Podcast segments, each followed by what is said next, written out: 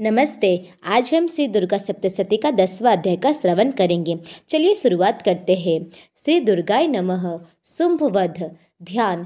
मैं मस्तक पर अर्धचंद्र धारण करने वाली शिव शक्ति स्वरूपा भगवती कामेश्वरी का हृदय में चिंतन करती हूँ। वे तपाए हुए सुवर्ण के समान सुंदर है।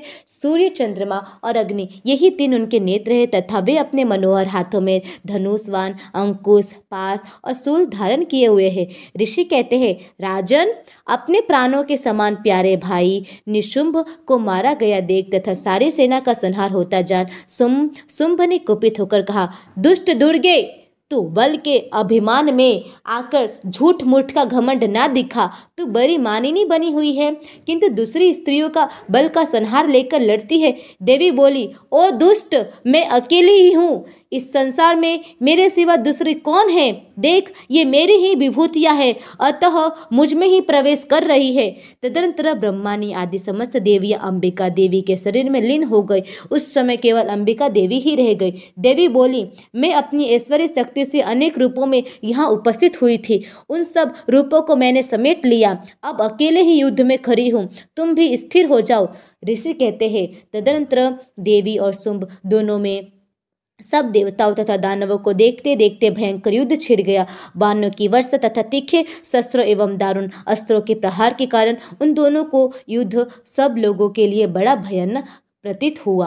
उस समय अंबिका देवी ने जो सैकड़ों दिव्य अस्त्र शस्त्र छोड़े, उन्हें दैत्यराज शुम्भ ने उनके निवारक अस्त्रों द्वारा काट डाला। इस प्रकार शुम्भ ने भी जो दिव्य शस्त्र चलाए, उन्हें परमेश्वरी ने भयंकर हुंकार शब्द के उच्चारण आदि द्वारा खिलवाड़ में ही नष्ट कर डाला। तब उस असुर ने सैकड़ों बाणों से देवी को आच्छादित कर दिया। यह देख क्रोध में भरी हुई उन देवी ने भी बाण मारकर उसका धनुष काट डाला। धनुष कट जाने पर फिर दैत्यराज ने शक्ति हाथ में ली, किंतु देवी ने चक्र से उसके हाथ की शक्ति भी काट गिराया। तत्पश्चात दैत्यों के स्वामी शुम्भ ने सौ चांद वाली चमकती हुई ढाल और तलवार हाथ में ले उस समय देवी पर धावा किया। उसके आते ही चंडिका ने अपने धनुष से छोड़े हुए तीखे बाणों द्वारा उसकी सूर्य किरणों के समान उज्ज्वल ढाल और तलवार को तुरंत काट दिया।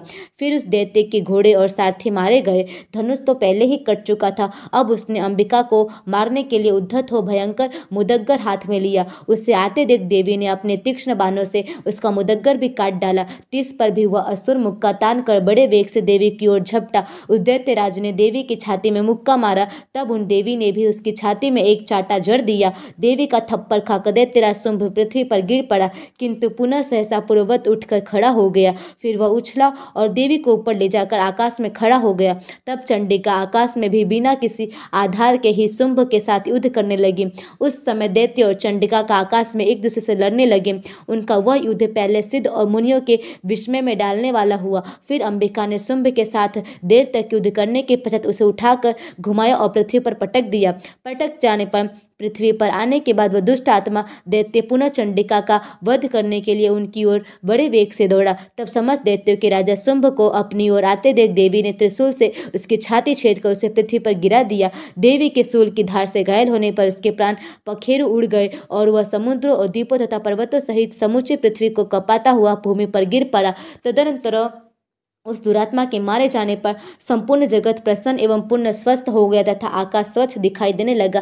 पहले जो उत्पात सूचक मेघ और उत्काल उल्कापात होते थे, वे सब शांत हो गए तथा उस दैत्य के मारे जाने पर नदियां भी ठीक मार्ग से बहने लगी। उस समय शुम्भ की मृत्यु के बाद संपूर्ण देवताओं का हृदय हर्ष से भर गया और गंधर्वगण मधुर गीत गाने लगे। दूसरे गंधर्व बाजे बजाने लगे और अप्सराएं नाचने लगी। पवित्र वायु बहने लगी। सूर्य की प्रभा उत्तम हो गई। अग्निशाला की बुझी हुई आग अपने आप प्रज्वलित हो उठी तथा संपूर्ण दिशाओं के भयंकर शब्द शांत हो गए। इस प्रकार श्री मार्कंडेय पुराण में सवर्णिक मनवंतर की कथा के अंतर्गत देवी महात्म्य में शुम्भ वध नामक दसवां अध्याय पूरा हुआ।